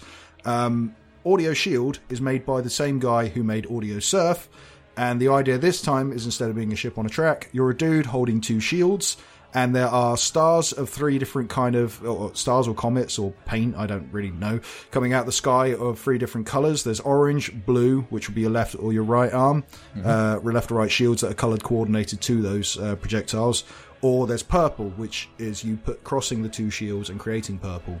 And again, done in time with music, you can use your own music, you can use the music from the game, or you can connect to SoundCloud and use whatever the hell's out there. So that's what we were doing, looking for really dirty, grimy drum and bass, trying to find something to to, to really challenge us. Um, but yeah, it's so much fun. I, I think that was the game I played the most of um, when I was last playing Vive.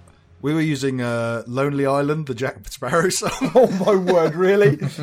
Is it got much life in it? I guess that. Oh, it's got infinite life in it. If you like rhythm games, I find it kind of harks back to uh, if you remember when Guitar Hero came out, and suddenly everyone was mad for Guitar Hero. And, Yeah. uh, and, and you know you play it on your own, and then your friend comes over and brings their guitar, and then you play it together. And then Rock Band came out, and then it added the singing and the drums and all this other kind of stuff. And then it's kind of progressed from that until we had the massive crash of of the peripheral uh, uh, uh, musical instrument controllers and then it all disappeared now it tried to come back but it's not quite worked the way they they thought the fans wanted it and all this kind of stuff it kind of harks back to the the initial guitar hero that thing you can play on your own and you have people in the living room they're waiting their turn they're like okay let me try and or let me try this song instead and Yeah. it, it feels a lot like that so yeah I, I, it's it's a great party game i think stripped it right down to bare bones and made it Yeah. fresh and new and fun again.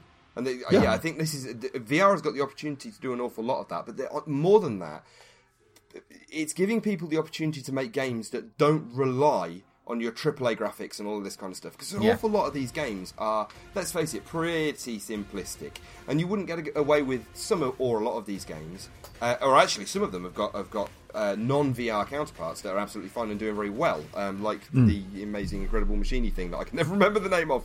Um, fantastic. incredible machine thing yeah, that's what, that's what it says on the back of the box. Um, but yeah, so many of Ryan Reynolds here from Mint Mobile. With the price of just about everything going up during inflation, we thought we'd bring our prices down. So to help us, we brought in a reverse auctioneer, which is apparently a thing. Mint Mobile unlimited premium wireless. Ready to get 30, 30, bit to get 30, bit to get 20, 20, 20, bit to get 20, 20, bit to get 15, 15, 15, 15 just 15 bucks a month. So, Give it a try at mintmobile.com slash switch. $45 upfront for three months plus taxes and fees. Promo for new customers for limited time. Unlimited more than 40 gigabytes per month. Slows. Full terms at mintmobile.com. These games are they're, they're like stripping. They're going back to old ideas, making them new and fresh and fun and, and great again. And I, this is what I really like. It's almost like a reinvention of gaming. I love the story of the the guy that actually made this. I can't remember his name. Um, he uh, he got on the uh, the whole virtual reality bandwagon th- and thought, right, I want to make a, a virtual reality game. So he um, his first idea was to make one where you sit on your um, exercise machine, your your Right. um, your exercise bike, and uh, you cycle along to the beats of the music. And that was his idea. I like that idea. I'm Yeah, alright with I that. thought, I thought that was good, but um, can you imagine what the sweat's going to be like in that? Okay, look, we've spoken about that. Can I jump to um, another game that another non-shooter game that I spent a bit, a bit of time in? It's Fantastic Contraption. I remember the name. Do you know why I remember the name? Fantastic machine I've got, thing. I've got it open in front of me. Uh, I played Fan- Fantastic Contraption. So in this, if you ever played the, inc- inc- it was called the Incredible Machine or the Impossible Machine ages and ages ago, on like the three eight six. Um, essentially, what you've got is you've got a course, and you have got this little purple block, and you have got to build something that takes the purple block from where you're standing to the other purple end zone at the end of whatever the obstacle course is. And they start off reasonably easy and they get progressively harder and harder. And you've got hmm. this weird floating cat, which is the love child of nightmares and, and ja- Japan. And the, and that is just kind of hovering next to you. And it's you pull parts of it off. I wish I was joking. You pull parts of this cat off, right? and like one part of the cat is like a stick, and the other part of the cat is a blue stick. And I never really understood the difference between the brown. I still don't know and what the blue stick. sticks. I'm not allowed to pull off cats. I got arrested last Oh time. my god! um, yeah, you got to leave the brown stick alone. So the and then there's a and then there's a thing that you pull off its back that's like a wheel, uh, like a barrel wheel thing. Uh, and then there's like a you pull a bulbous thing out of its butt that's like a weight, and it, it's really weird. It's difficult to. Are you explain. sure this is a game you played, It's not some kind of definitely cheese yeah. dream? It wasn't This just a hallucination. It wasn't just an acid trip. No, I've seen. It's, it's kind of a little bit like a bridge. Is it Bridge Builder, Bridge Simulator, whatever the hell that's called? It's very similar to that kind of thing, but you've got to you've got to guide. You've got to make a vehicle basically. You've got to make a, a, like a car or something that Mm-hmm. drives its way across this obstacle course and does whatever the obstacle course requires for you to get this kind of pink sphere into the end zone. Now it starts off quite easy, it gets really difficult, but it, it gets to the point where you've got to make really weird contraptions like catapults and stuff like that. yeah, I as made well. one the other day. Um, fantastic. So it gets really a fantastic contraption, and the How did they come up with that name? exactly. I didn't realise, but I spent about 45 minutes in this game and I thought I was in there for about 10. I, I really, I genuinely, really got immersed in this. what This- year is it? This was the first time that I came out of the headset and went, I'm in a fucking garage. What's going on? I Yeah. really felt completely immersed. I love the idea of you like just taking the headset off and being like, "I was a king of the people. Yeah. I had a beard. What's happened?" And then you take it. off. You've only been gone for five Yeah, minutes. there's a 28 year old woman there going, Dad, where did you. That's even better. There were so many things that were great about this game. It was absolutely brilliant. It's such a simple idea, but it's executed so so so well. And you could, everybody builds things in a completely different way. The thing that gets me about this game, and you've got to watch somebody play it to really understand this. The menu system is probably the most inspired thing that I have seen happen in VR. So what happens is as well as the cat, the weird creepy cat thing that you pull in pieces off next to you, mm-hmm. there's also this like helmet that's that's just kind of looming around there, right? And and it, it's not on the cat. And Pulling off a cat's helmet in the end zone. and what Got hap- it. And what happens is you pick up this helmet and you put it on your head. So you literally pick up this helmet and you p- drop it down over your head. And as you drop this helmet down over your head, it's like the world changes. You can literally pull it down halfway. and Most of the see- 45 minutes that Rich was in there was, was him just just, lifting this helmet helmet up and putting off. it back on. and it's it's it's so bizarre but you can put it half on and half off when you're inside the helmet you see a superimposed it's a different world so you can hmm. see things around you that you can't see when you haven't got the helmet on it's such a simple idea but it's executed so crazily well that it was it blew my mind the first time I put this thing on. But it's and it's great things like the way you save and load the worlds or the, the contraptions that you've made is you put the helmet on and you see there's like a hmm. pedestal with the world and your little contraption on it. And you literally pick that up off the pedestal and drop it onto a table, and then it's saved. And then you can take the helmet off and carry on playing. Or you put the helmet back on and you, you move the world that you've got into like a kind of temporary area and pick up a new blank world that you haven't tried to complete yet, drop it on the pedestal, take the helmet off, and now suddenly you're in that other world. It's it's so perfectly done. It's uh, you got to watch somebody play this, or if you can get into it. But it's just excellent. Uh, this is uh, probably one of the um, games that's best going to show you on a 2D screen what it's like to be playing the game in, a virtual reality headset because they do some mixed reality stuff. So they show the, the, a camera that actually shows the person on a green screen mixed into the game, and that Oh, really does give. Um, if you look up Northway Games, who are the developers on YouTube, they do loads of, of these mixed reality videos, and they're excellent to watch. Uh, highly recommend them. Um, my um, this one is actually the one which had my movie tie-in, which I think would work brilliantly, which is um, Home Alone. So you have yeah. to build the contraptions Oh, around the that'd be house. Amazing. I That'd thought you'd be like that. Amazing. But yeah, this was a brilliant, brilliant, brilliant game. And uh, actually, offshoots like that, the mechanisms are all there in this game, and the physics and all the rest of it are all there in this game. It'd be brilliant. D- have you not played this, Chris? No, no, I haven't. Oh, this is a must play. Got to get yourself in this game. You, Rich, Yep. play a game. Uh, how much do you think this game costs? Don't look. Oh, I don't know. Uh, Right, there's going to be a slightly inflated price because it, it's one of the uh, bundled titles right. currently. So if you wanted to buy it on Okay. Steam, Fifteen quid. thirty pounds. Shit. Wow. Really? Yeah. Oh, now, now that is a bit off-putting. I've got to admit. I mean, it's, Hmm. incre- it's, an, it's an amazing game, but this is yeah. It's probably worth thirty quid. the, the difficulty that I've got with this kind of thing is if you equate it to the amount of time that you would spend in something that you would buy on a console. So if you were to buy Call of Duty, and if, for example, I play, I, I don't tend to play Call of Duty online very much. I will play the single player, which is roughly a ten-hour campaign, and I'll feel pretty good about it because I like the Call of Duty campaigns, and then I'll be done and dusted. But I've spent forty quid on a ten-hour experience. I hmm. could spend ten hours in this. I spent fucking forty-five minutes in, didn't even realise. i Came out, and my daughter had a beard. Well, you spent nearly an hour already of my time, and I've played six hours of it. Wow. so there you go. Uh, yeah, I don't know if it's. I think 30 quid probably is a bit of a stretch for this. But yeah, difficult one. If you can get hold of it for free, then it's definitely worth playing.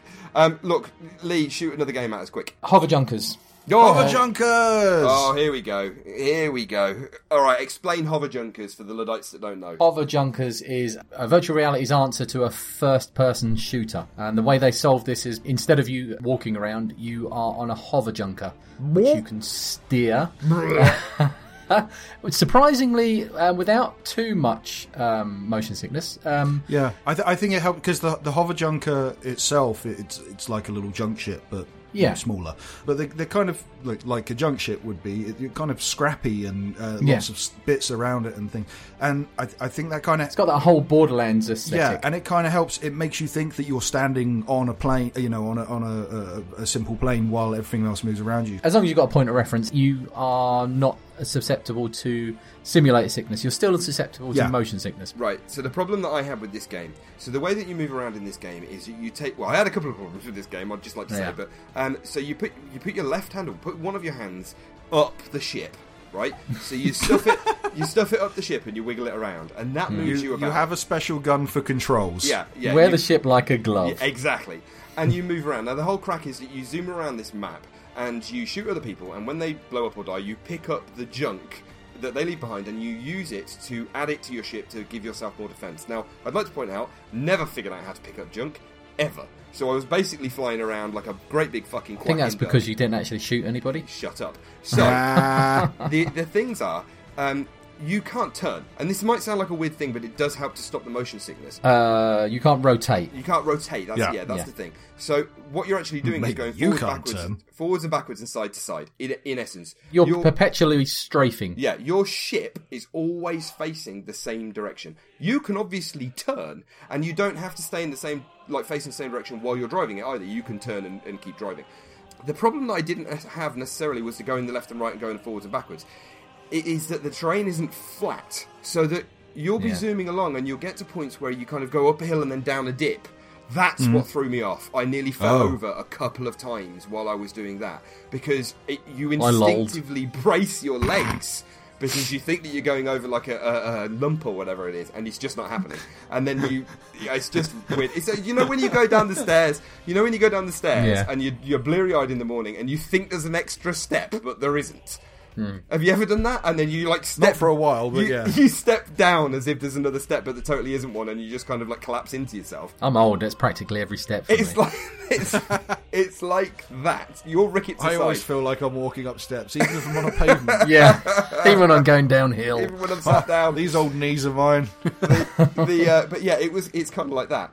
The other, pro- I'm gonna I'm gonna throw all my problems about this game because you guys really you guys like. I've got one too, but you Uh, carry on. Another problem that I've got with this game is that they give you this amazing way of shooting with both hands, and they're a Mm-hmm. fucking clunky way of changing weapons, Mm. so that you pretty much perpetually have to have the driving gun thing in your other hand. This this is why it helps to have two people on a hover junker. Yeah, I guess that. But, but if you're playing it Yeah. solo, which which is what I was attempting to do, it basically meant that I was just playing with one hand shooting and one hand trying to drive the entire time, and it feels really clunky. You would have hmm. thought that you could have just had it so that you put both hands out in front of you as if you were grabbing a steering wheel.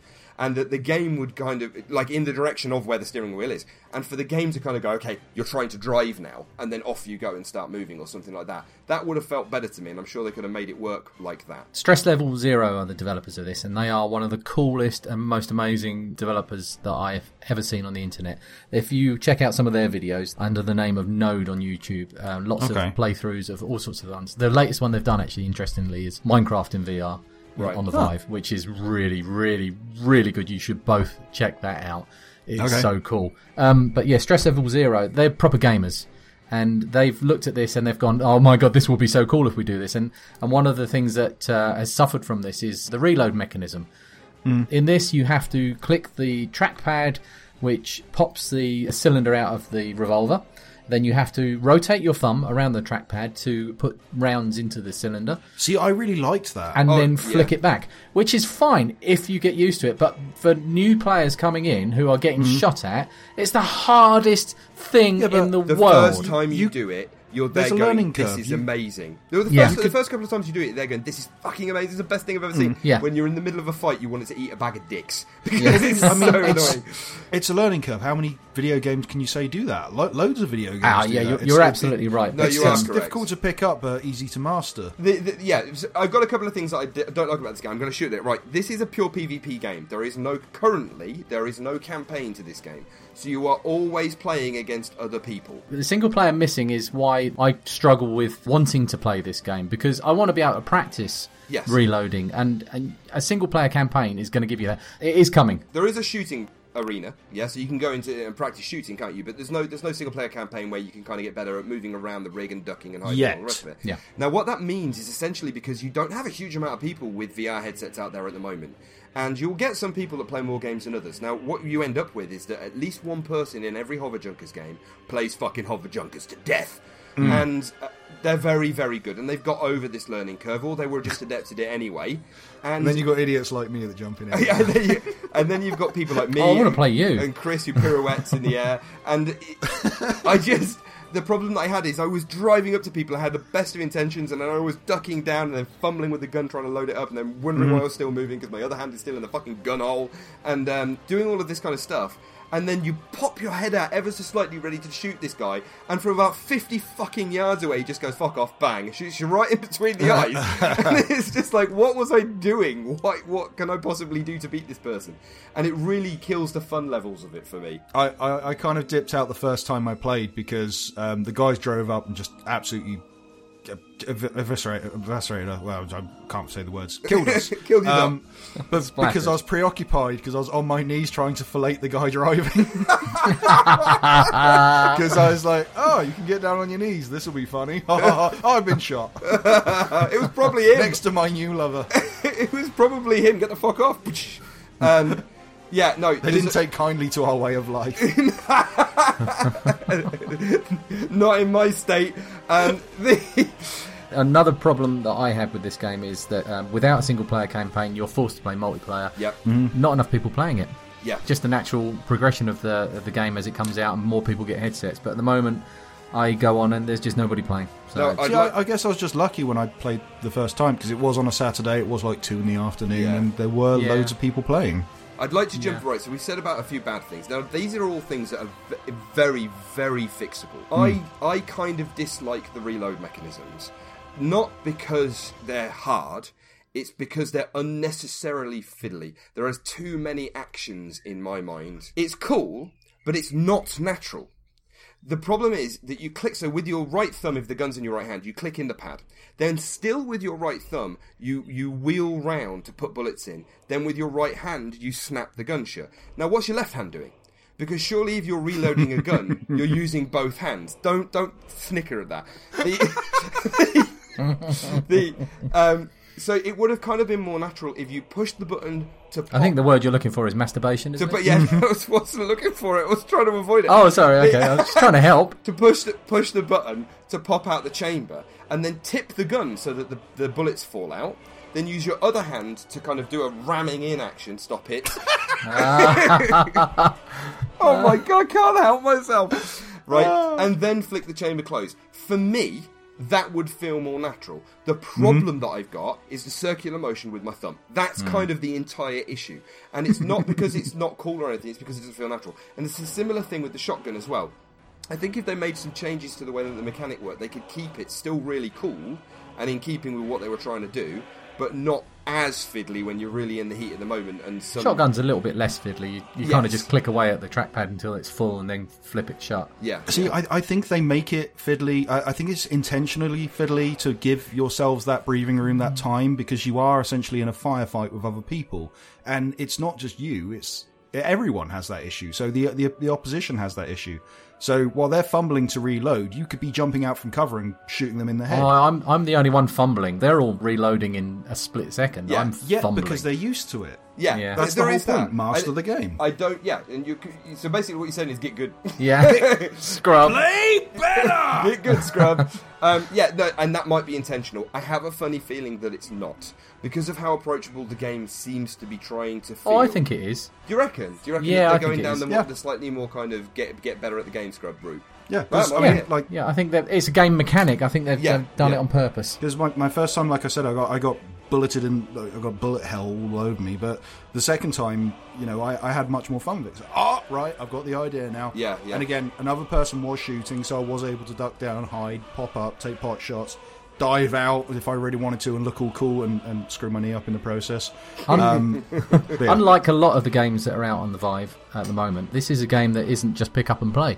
This is a game you have to learn. This is a proper exactly. game. Which I actually quite like, and that Yeah. element of it, and the fact that you do have to get better at it, and all the rest of it, I will be coming back I to this do game like a lot. that. But also the aesthetic, brilliant. The way it looks Hmm. and everything, it looks fantastic. This is one of the games that really brings people. Well, it's one of the only multiplayer games on the Vive right now. Yep. And it's multiplayer in a way that we haven't seen multiplayers before because you can. You've got body language in this. You've got people that, that have their head tracked and their hands tracked in the same space as you. Uh, when you're in the um, in the lobby in the in the bar at the start before the round starts, you can interact with people. You can talk to them. Yeah, I was picking And a robot that's noses. voiced by Justin Roiland. Oh really? I was using that opportunity to be really irritating because there's there's a screen in that bar at the beginning when everybody's like in the lobby. Um, that Yeah, you- Richard was putting his finger up the No. um, the other guy's nose. It wasn't that. Basically, people stand there and they want to look at the screen because they're picking their junker and they're, and they're setting stuff up. But I found He out that being you could so pick, childish. you could pick stuff up like plates Yep. and stuff. Just hold Throw it in front at of no, just hold it in front of their face so they can't see the board. Have you have you lobbed the barman out? Have you pulled the barman? Yes, over I the bar? have. Yeah, I threw Have him you out thrown the door. him out the bar? Yeah, I threw him out the door. That's so fun. Yeah, that, that's kind of fun. But yeah, So- if you're in. Pulling off cats and barman now. Oh, wow. But no, that is ultimate trolling in Hover Junkers. It's possibly something that they need to fix. But you should have seen these guys. They were literally trying to duck around me to get away from the thing. And I don't often troll people in games. It was fucking Yeah, awful. under my Division name. queuing. uh, yeah, under Lee's name. So bad. Right, okay. Hover, Hover Junkers. I didn't hate it.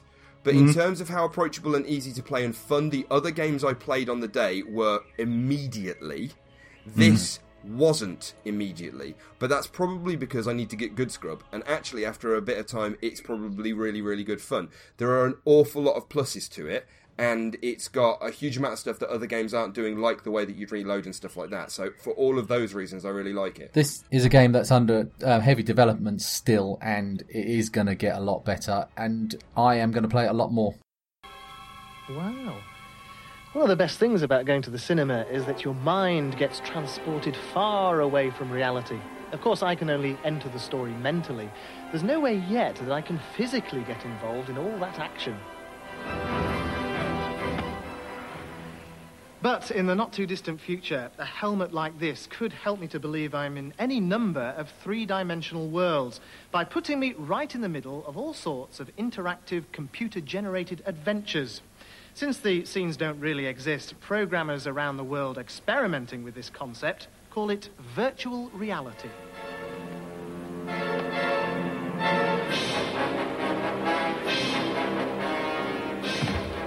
Right, so this has changed ever slightly since we played it, and actually these games are getting updated so frequently that all of them, I think, have changed since last time I was over there and played Yep. them. But um, so one of the first things that happened when we got there is I knew that if I stuck myself in this VR headset and my daughter was forced to sit there and watch, she'd go mental at me. So I very, in a very daddy kind of way, went, "All right, you can go first. So the first thing that she went into was Minecraft. It was amazing how quickly she picked that up and started playing around with it. But to be honest, it's not a huge amount. You can kind of play Minecraft, but She loved it. She loved it, and she was she was having a great time. And it, um, and if you're just going to gloss over that before you do, Minecraft in VR is incredible. Yeah, and alright, must okay. be experienced. But carry on. But it's. It, I, I feel like Minecraft in VR must be experienced because you just kind of walk around and experience it, not to actually play Minecraft. No, no, you're completely 100% wrong. Really? Yes, watch those Node videos, you'll understand. Right, okay, fine. But anyway, she had a blast in that, and she didn't want to come out of Minecraft. She didn't want to stop playing Minecraft. But she wasn't really doing anything, and it was very dull to watch, so we had to move on. So we, we put her in Job Simulator. Um, now, I didn't play Job Simulator because I watched her play Job Simulator for about an hour and a fucking half, and I was fed up of it by the end of it. but she was having an amazing time. Job Simulator sounds dull. If you don't really know what this is, it's kind of kind of there with like Surgeon Simulator and stuff like that, but not quite as slapstick. It's um it's literally a game where you pick you're in an office or you're in a restaurant or what are the other places you can go into. Car Mechanic and Quickie Mart. Right, okay. And literally, like she was playing the restaurant one primarily, but she did do the office one, I think, very briefly Yeah. as well. Um, but literally, you get a, a check come in, which is the first problem. So you get a check come in, you pull that down off the kind of wheel thing above your head, and you it tells you what you've got to make, and then you've got to pull the thing, like literally open the fridge, pull the pull the food out, and boil it and chop it or whatever you've got to do to make that food, and then ring the bell and send it out, and all the rest of it. Sounds really simple. It it's a hell of a lot of fun and it is just she was having a whale of a time not even doing what she was meant to be doing she turned on the radio she was raving in the middle of the room while she was lobbing stuff out of the fridge and trying to hit people with eggs and stuff like that um, the biggest problem that she had was that when a new ticket came in she couldn't reach it because she's six so i had to walk or me or lee had to walk over and literally pick her up in She's the garage. really heavy for six. hey leave her alone I think that's mostly the headset. you've played this chris i take it yeah Um, I've only been able to watch uh, my girlfriend play it so far, but um, I want to play it myself. I'll, I'll probably do that the next time I, I get to play. It's on a really odd but- one because it's one that you look at and you think, why is that so much fun? Until you get in there, and it's Yeah. that it's that whole thing of um, in virtual reality you can do the gloves are off, you can do what you like, so you generally do. And there's not really a penalty to doing that. It's it's a real great little I say Yeah. sandbox. Sandbox as much as you can be in a garage, but it's it's that kind of thing where you just do whatever you want. You just kind Yeah. of have have a load of fun and, and that she was having a Toolbox. whale of a time. Toolbox Um, game. yeah, Owlchemy Labs um, released a nice patch on it a couple of days after you came round, That allows us which to raise the added. floor. Yeah. Well, no, it's not. It's not that. It's called um, Small Human Mode, Right. um, and it actually shrinks the whole game. and I love I love the political correctness behind that terminology Yeah. as well. Small human mode. Yeah. The humour in it is really good. Yeah, it's so good. I really want to play the restaurant one though. I, I've only seen I, I've only seen my girlfriend play the um uh the office simulator, which immediately went. It's like watching Office Space. I work in an office. I have been for a very long time. It hits a little too close to home, even though it, it's funny, getting- but it's true a lot of the getting times. Vietnam style flashbacks. yeah, I, I really want to play the restaurant one or the garage one. Uh, yeah, I think we can probably move on from Job Sim. The one thing that I'd like to point out about Job Sim in the office part is uh, the super fun bit is the photocopier.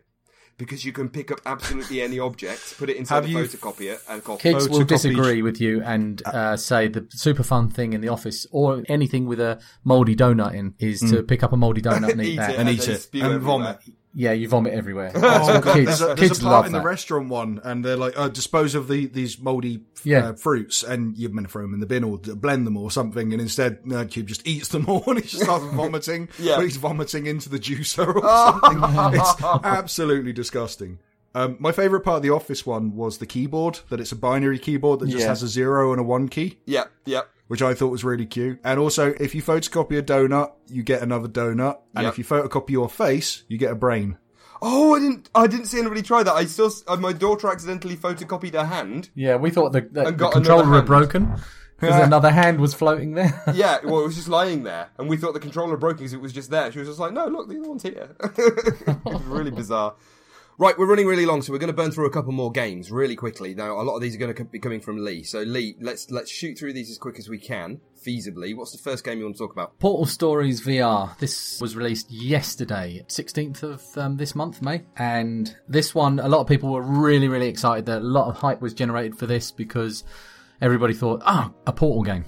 Yep. Which you kind of, you kind of, well, you kind of think Portal's perfectly suited for this for a couple of reasons, isn't it? Well, because you use the whole teleport mechanic in, in most of the games that you use, that you need to move around in an area, you use a teleport mechanic. Yeah.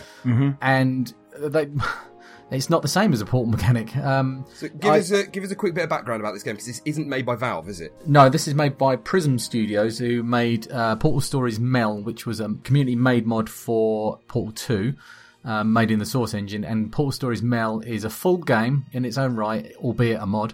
But it's very much using all of the old Portal mechanics, like the gel, the different colored gels and things, and and the Portal gun.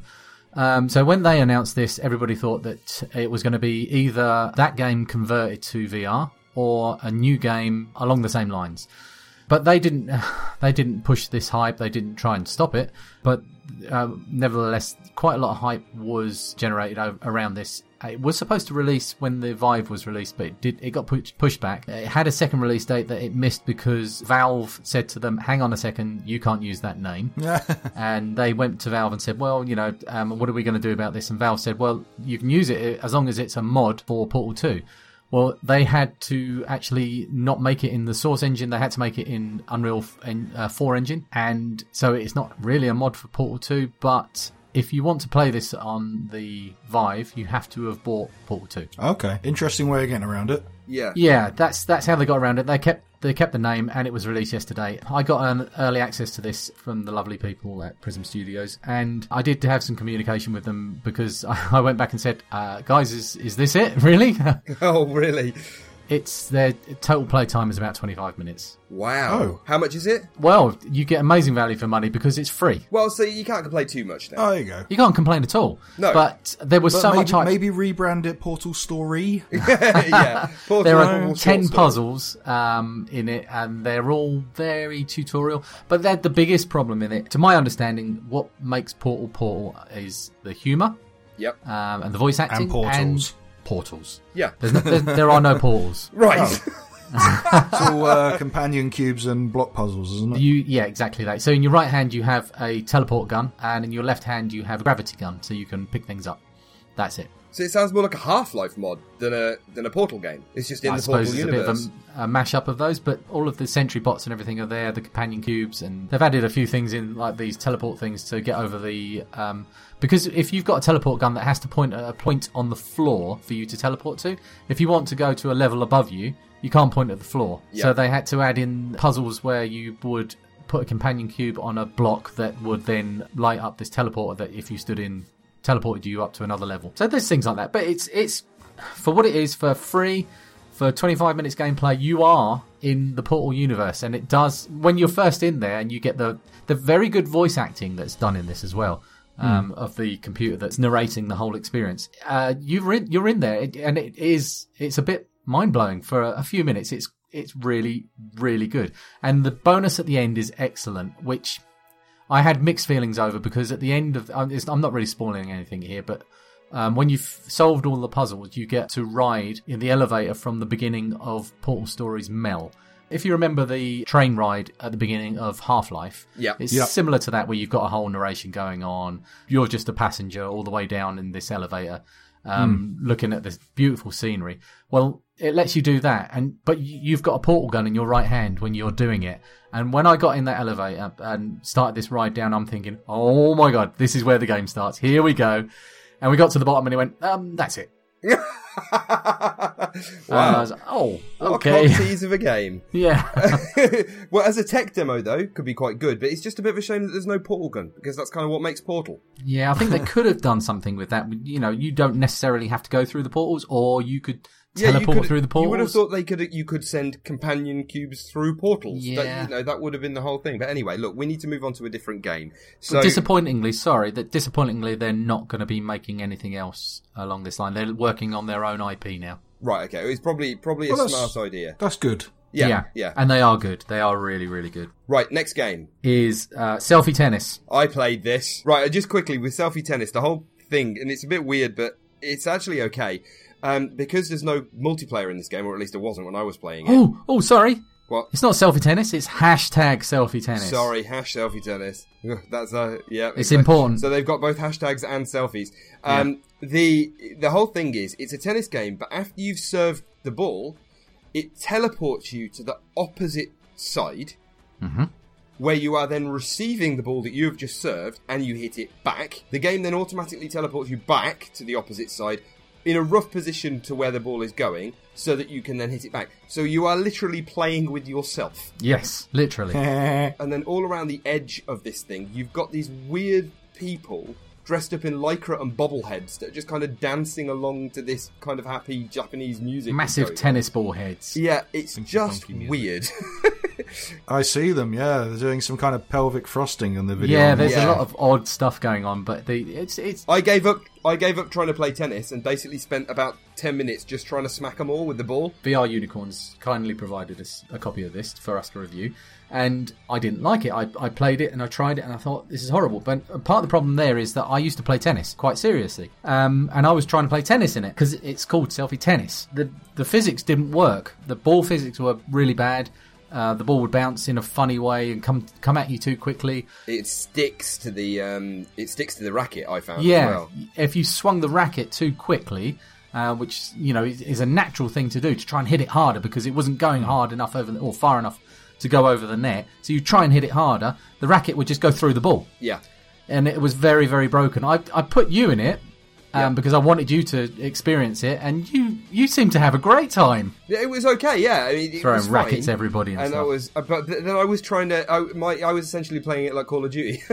I, was, I was trying to kill all the big bobblehead people, which I'm pretty confident is impossible. Can you hit them with the ball? Because hit I'm them with the watching a guy. Hit- I'm hit watching a guy anything. called Brad Lynch on YouTube, and he's literally lobbing the, the rackets at the people. Yeah, it's and easier to hit them with the rackets. stuff. Yeah, it is. I think Ah. it's easy to do that. I was hitting them with the balls, and you can knock them out. The problem that that I've got is I managed. I spent ages, and I managed to knock all of them around the edge of the arena out. And then I realised that if you look up. There's a, there's like some high umpire style buildings or something on either side, and there's fucking dancing pricks on top of them as well. You- In the previous version of this, you could not hit them. Yeah, I couldn't hit them at all. So they changed it now. Yeah, they've they released an update called the um, hashtag Heart Attack update, and this fixed a lot of the physics. It's fixed the ball and racket physics. It's fixed the ball physics, uh, and it's made it fun. Right. It's also added a lot of modes into it, which are amazing. I have to say, I love this game now. Now, when you knock the the characters around the side of the court, if you knock them off the side, a heart appears in, and floats in the air.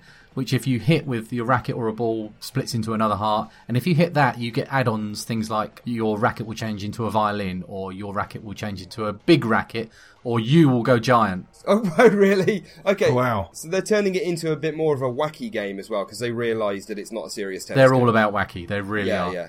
Which is fine. It's, it's Okay, great. That's good. And I, I hope that their initial release didn't damage their IP too much because this is this really is a great game to just put people in and say have some fun with that because it's you, can just do what you like. It's a proper sandbox game. Now there are more games that we can talk about, and I think that we're probably going to cover these later because we've been speaking for a really long time. But there's things like Zenblade. We haven't spoken at all about um, about the lab, which had some really great experiences in it as well. The lab is one of the best things in VR ever. Yeah, the the lab is so so good. Uh, One of the Just take that most, as read. One of the most fun times that I had in there was actually the the boat the archery game that's inside Mm. the lab. That was really really good fun. Um, look, we've spoken loads and loads and loads about VR, and and I think people's ears are possibly bleeding if they're even still with us. So. We're going to call it a day now. We are more than likely going to come back, but I think what we're probably going to do is we're just going to be drip feeding VR games as Yeah. normal games into the regular podcast now um, and talk about them because it's just another platform that people are playing um, similar to any other thing that's coming out. So, just to send us out, right? Does do any of us have any doubt that VR is now a thing? What a stupid question to ask me. I, knew, I knew that it was not going to be a problem for you, but So um, ask, ask I- Chris. Chris, You get more balanced you've- opinion. I know you've well, you've pre-ordered now, but do, Yeah. do you firmly believe that VR is a thing? Because there's still a lot of skepticism out there that it's VR just is a a fad th- or a flash in a pan. VR is a thing, and there was a statistic a little while ago. I think it's like a month ago where they put something like, uh, is it one in every ten people are the ones that know about VR in a video game consumer market? Um, but it's it's another peripheral for me. It's it's a party thing. Um, that's why I'm going for the PSVR over anything else because it's not only just a cheaper bit of equipment, but that's something, you know, in, when it comes to Christmas and I go to my parents or we go to my girlfriend's parents, that's something I can take with me, not have Yeah. to faff around, not have to calibrate the room to the controllers, to the headset and all that kind of stuff. Could just sit down and go, Mum, put that on. You're in a Shark Tank. Mum, here's an awesome game. You like cooking, Mama? This is the kitchen. Mm. oh yeah, this is just the kind of. thing Am I still in the wheel? Yeah, and the the variance that you've got on these kind of experiences as well. There's going to be something for everybody. And there's also going to be stuff that we haven't seen yet. There's there's going to be a moment where somebody comes up with something in VR where we all sit up and take notice. It's going to Right, happen. if we haven't already. I am Yeah. sold. I know. I, I am very, very confident and happy that this is a thing now. Everybody keeps saying, "Oh, it's a niche thing. It's a niche thing." Well, now, arguably, um, anything Oh, yeah, that's, it's- it is. anything It- that's it is. expensive is a niche thing. I don't think it's necessarily a niche thing because people don't want it. Although there will be those people out there that don't want it, but then there's people out there that don't want a PS4. We're going to go out then, and uh, uh, the, whether or not you think it's a massive thing or whether or not you acknowledge that it is a thing, VR is here cool thing. and it's not Mm-hmm. going away. And it is very cool, and that's the big thing. It's cool. Whether or not it completely flips the gaming industry on its head is neither here nor there. If it flips your perception of gaming on its head, and you enjoy games so much more because you're in one of these things, or it gives you this total other thing to play that's well, that's uh, completely different from anything else that you're doing. That's what's gaming. What gaming's all about: giving people variety. And if you want to try it, and if you've got the money to be able to spend on it, then brilliant, go for it. We're going to call it a day now. Um, we're going to say goodbye to everybody. So thank you very much for listening. If you're interested in VR, hopefully you're stuck with us. Um, if you've got anything else you want to talk about, hit us on Twitter. You can find us at ReadyP2 on Twitter. You can find me at Zebwen, that's Z E B W E N on Twitter. You can find Mr. For Chris, uh, Mr. For, Mr. For Christopher Coleman. Mr. For? Uh, Mr. For Christopher Coleman at. Hi. Oh, damn it, Coleman. Thanks for that. on, on the twits. Uh, where else can people find you? What other things are you doing on the interwebs? So this podcast um, it gets hosted on the palaceofwisdom.co.uk, which is a website that uh, I I was gonna mention that. I know, I know, but you know, you want to know where I am. Um, I- I occasionally write there. Hasn't uh, you know? It's been a while. It's been a while. Uh, but I do podcasts on there. I do the podcast of wisdom. Um, again, very occasionally. Worse release schedule than Ready Player Two. And uh, I also do Ring the Bell, which is a wrestling podcast. Um, but for more video game centric stuff from me, I'm on BigRedBarrel.com and I'm on the Big Red Barrel UK podcast. Which, um, yeah, check out any of those podcasts. Um, okay, great. Thank you very much. And thank you for coming on the podcast, Chris. That's right, man. I love coming on this show. And you can find Mr. Lee Leah Hodgson uh, at. Uh, ZZ Lee ZZ. I feel a bit inadequate after going off Chris because I haven't really done very much. spending all of your time. Everybody feels inadequate after Chris Lee. I won't worry about it too much. Thank you very much, everybody, for listening. We are now leaving. This has been yet another Sausage Fest of Ready Player 2. Thank you and goodbye. Bye. Bye. Yes. Yeah, it's good. Mm. Mm. Bloody lovely. Wow, you're making some noises. oh god,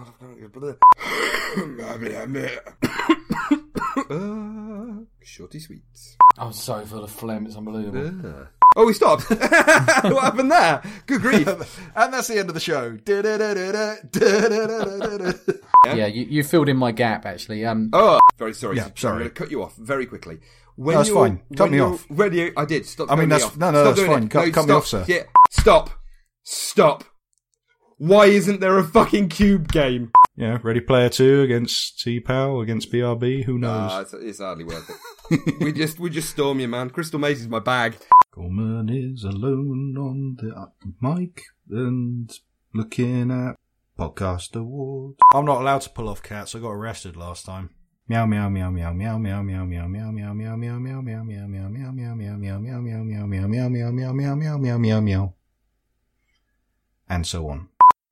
Why is your your buy is exactly the same as your high? Yeah, I don't usually do that. and we're done.